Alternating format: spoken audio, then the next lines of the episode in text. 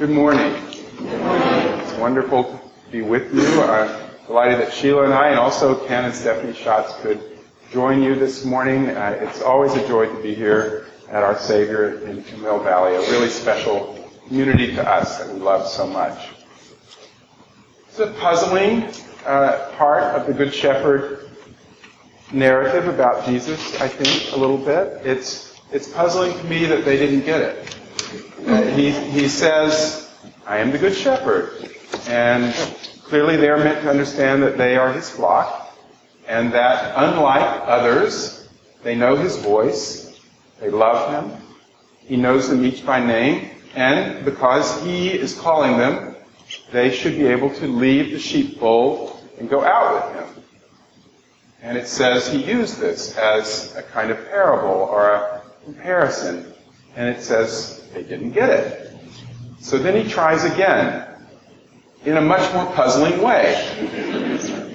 Instead of being the good shepherd who's calling them forth, he becomes the gate itself. A more mysterious image to me. Harder really to grasp. But I wonder, entering this story imaginatively, why they didn't hear the first one. And I think it's why we often don't hear messages. They were afraid. They were afraid. When people are afraid, it's very hard to listen to what people are telling you. Words can wash over us. Very clear statements become incomprehensible to us because fear stops our ears and clouds our hearts. And these are the same people who are named in the Gospel of John as being locked in a room for fear after Jesus' murder and his burial. So we can understand people who have been hurt like this and frightened, frightened for their lives, not getting it when a message says, trust me. Follow me out of this locked room. It didn't work very well for him. They followed him. And their hopes were crushed. Their dreams were dashed, and they gave up. So he tries again. He tries again. And he says, I am the gate. Now, I listened to a little podcast put out by these Irish Jesuits, and it's a little spiritual meditation every day. And while I'm walking the dogs, the 6 a.m. walk, you know, the first one of the day, uh, I'm listening to these Irish Jesuits read the lessons. Then there's a little there's a little music. They read the lesson. Then they have a little meditation on it. And I really love this.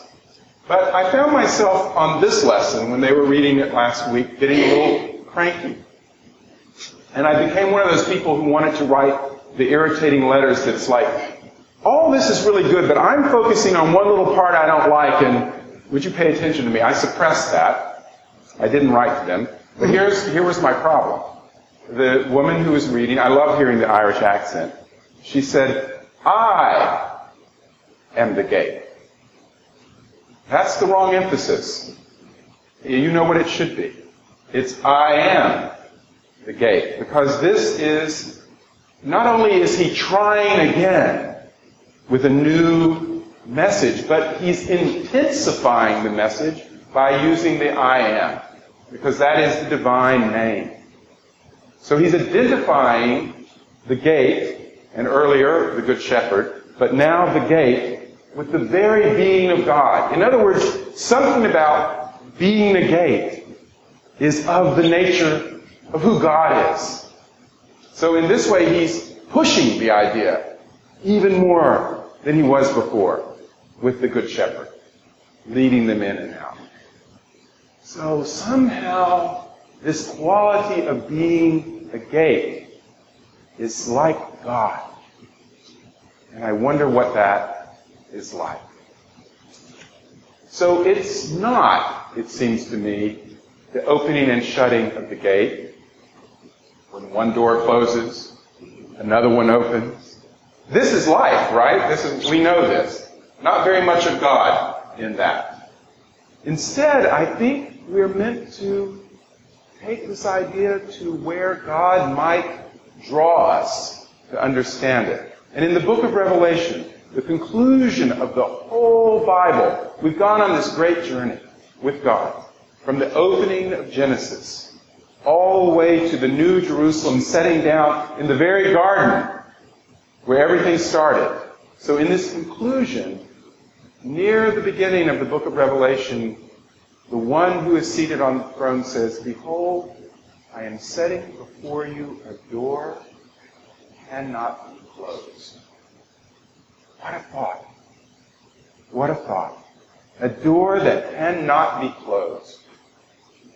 No matter how the world treats you or me, closing doors and maybe opening some, this door, this gate, cannot, by any human or inhuman power, be closed. And Paul takes this to a rational level. That is, he says, what does it mean to have a door that is not closed? This idea of Christ as the gate, God's being like a gate. And he says, with the world, things are yes and no, closed and shut. But with Christ, it is always yes. That's an amazing thought. It's a thought we've had trouble with for 2,000 years. He couldn't really mean that. Maybe yes for me. I'm one of the elect like you. But what about those bad deed doers out there? The people who have closed doors on me before. People who have hurt me, who have hurt others. Well, surely there's a no for them. So we've come up with many, many ways around this idea. Ideas about punishment. Ideas, ideas about hell. Everlasting hell.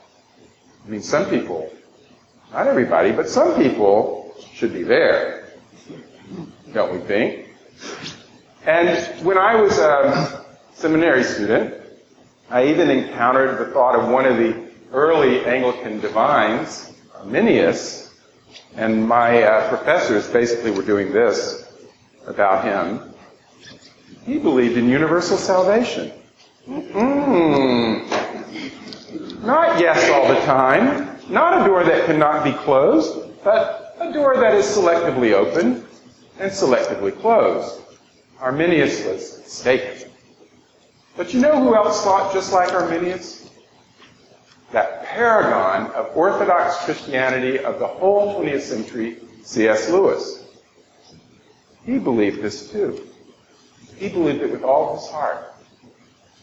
I think some of his greatest theology he put in his children's stories.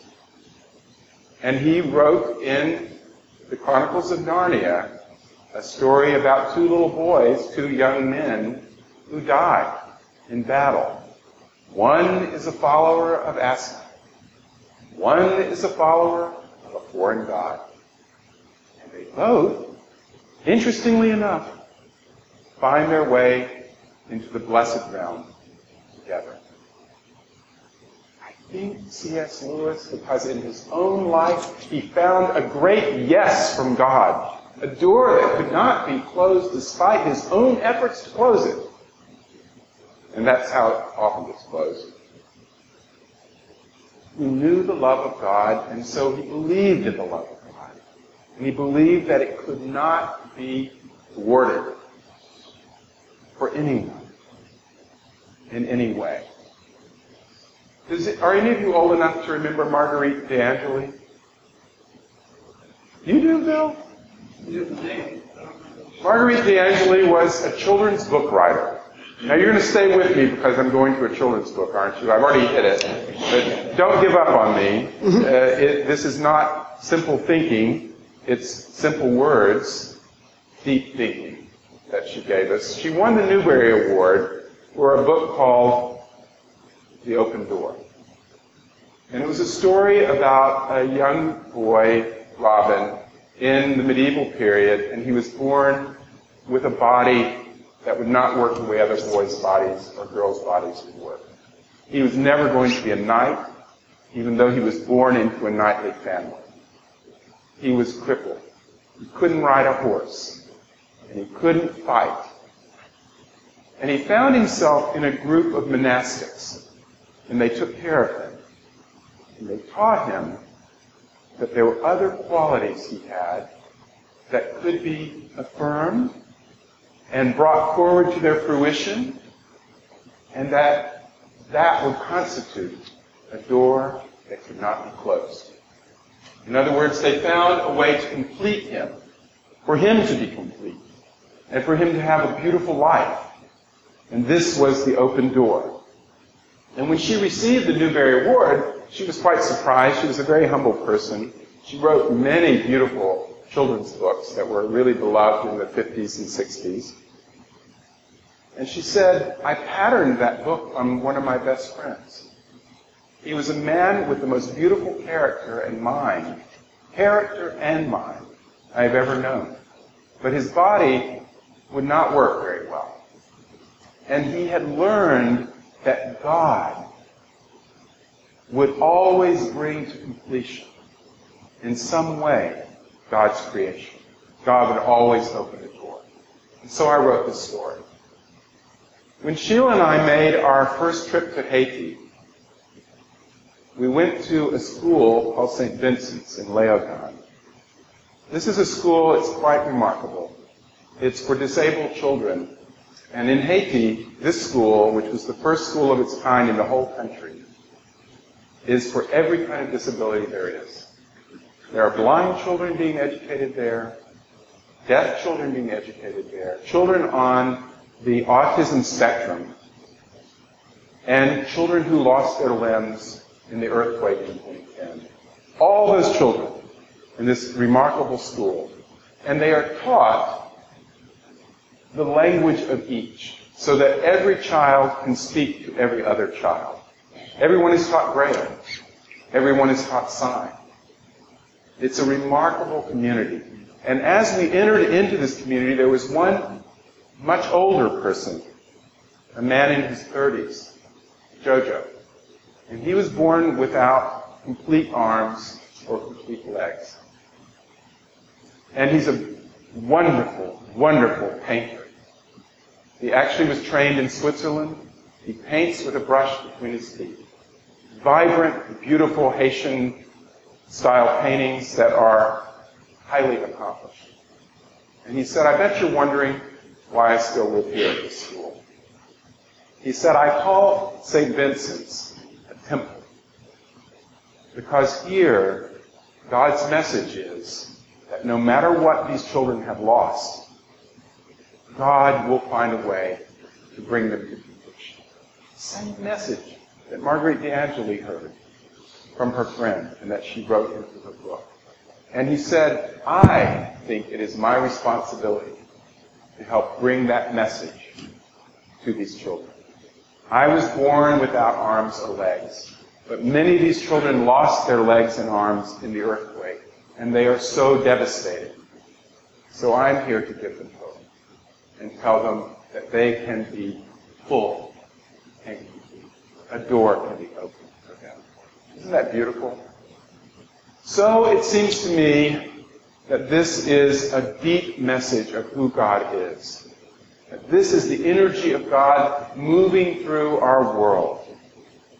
And while it may seem too easy to you that this door would be open to everyone and not closed on anyone, the very reaction I may have that rejects that tells me it's not easy.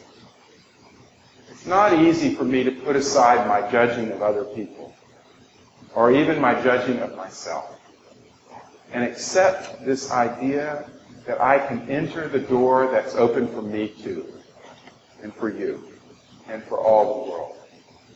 If we are courageous enough to hear the voice of the one who knows our name and walk through this gate, which is a yes to you,